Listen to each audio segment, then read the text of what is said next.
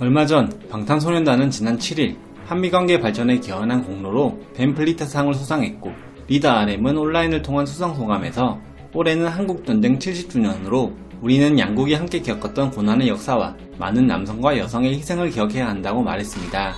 그런데 이에 대해 중국 한국시보는 한미 양국이 겪었던 고난의 역사라는 말이 전쟁에서 희생된 중국 군인을 존중하지 않고 중국을 모욕하고 있다는 중국 네티즌들의 분노를 일으켰다고 보도했고 일부 중국 네티즌은 양국이 겪었던 고난의 역사라는 표현만 짚어 문제를 삼으며 중국인이 큰 희생을 하며 미군을 막아줬는데 어떻게 이를 무시할 수 있냐고 비난하기 시작하면서 한 차례 큰 논란이 되었습니다.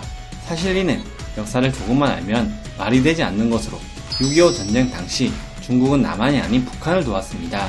그리고 이를 중국에서는 항미 원조라고 부르며 뜻은 미국에 대항하기 위해 북조선을 돕다는 의미를 내포하고 있는데요.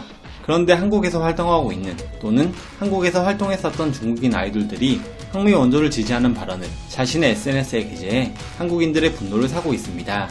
중국에서 10월 25일은 6.25 전쟁 당시 한국군을 상대로 첫 승리를 거둔 날로 항미 원조 기념일로 하고 있는데 이날 몇몇 유명 아이돌들은 자신의 SNS에 이를 기념하며 글을 남기게 됩니다. 먼저 걸그룹 에펙스로 활동했던 빅토리아는 역사를 기억하고 평화를 소중히 여기며 영웅에게 경의를 표하십시오. 항미 원조에 정화하기 위한 자원봉사군 해외작전 70주년 기념이라는 글과 함께 중국 CCTV 항미 원조 기념글을 게재했습니다. 걸그룹 아이오아이와 프리스틴의 멤버로 활동했었던 주결경 또한 빅토리아와 같은 글을 업로드했으며 우주소녀의 멤버로 활동 중이지만 오랜 시간 한국에 컴백을 하지 않은 성소, 미기, 선의 역시 같은 해시태그를 달며 위대한 승리를 기억하고 영웅에게 경의를 표하며 평화를 소중히 여기십시오라는 글을 게재했죠. 엑소에서 탈퇴 후 중국에서 활동을 하고 있는 루한도, 아직까지 엑소의 멤버로 활동 중인 레이도 항미 원조 기념글을 게재했습니다. 이들의 공통적인 특징으로는 대부분 한국에서 아이돌로 데뷔했으며 한국에서 인기를 얻은 후 중국에서 활동한다는 것인데요.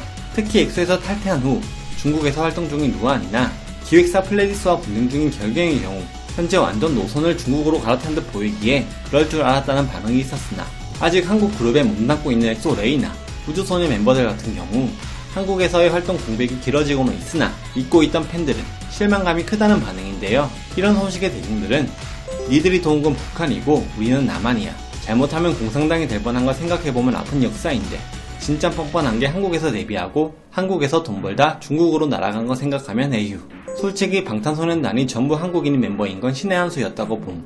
만약 일본인이나 중국인이 있었다면 엄청 골치 아픈 일이 생겼을 듯. 6.25 당시 중국만 없었다면 우리의 소원은 통일이라는 노래도 안 생겼을 거다. 니들 때문에 우리나라가 세계 유일 분단 국가가 된 거야. 알기는 하냐? 이 코로나 세계 최강 민폐 국가야. 이제 한국에서 활동하기 싫다는 거 그냥 선언한 거네. 기획사에서도 부르기 민망하게 일부러 그러는 거 아냐? 한국에서 고등학교 다닌 애들도 있는데 역사의식이 왜 그럼? 등의 반응을 보였습니다. 하지만 이와 반대 입장으로는 역사 입장에서 보면 자기들 나라 군인들이 희생된 건 사실이니까 이건 입장 차이인 듯. 공산주의 국가니까 정부가 강제로 시켜서 저런 걸 쓴 거 아닐까 등의 반응도 있었습니다.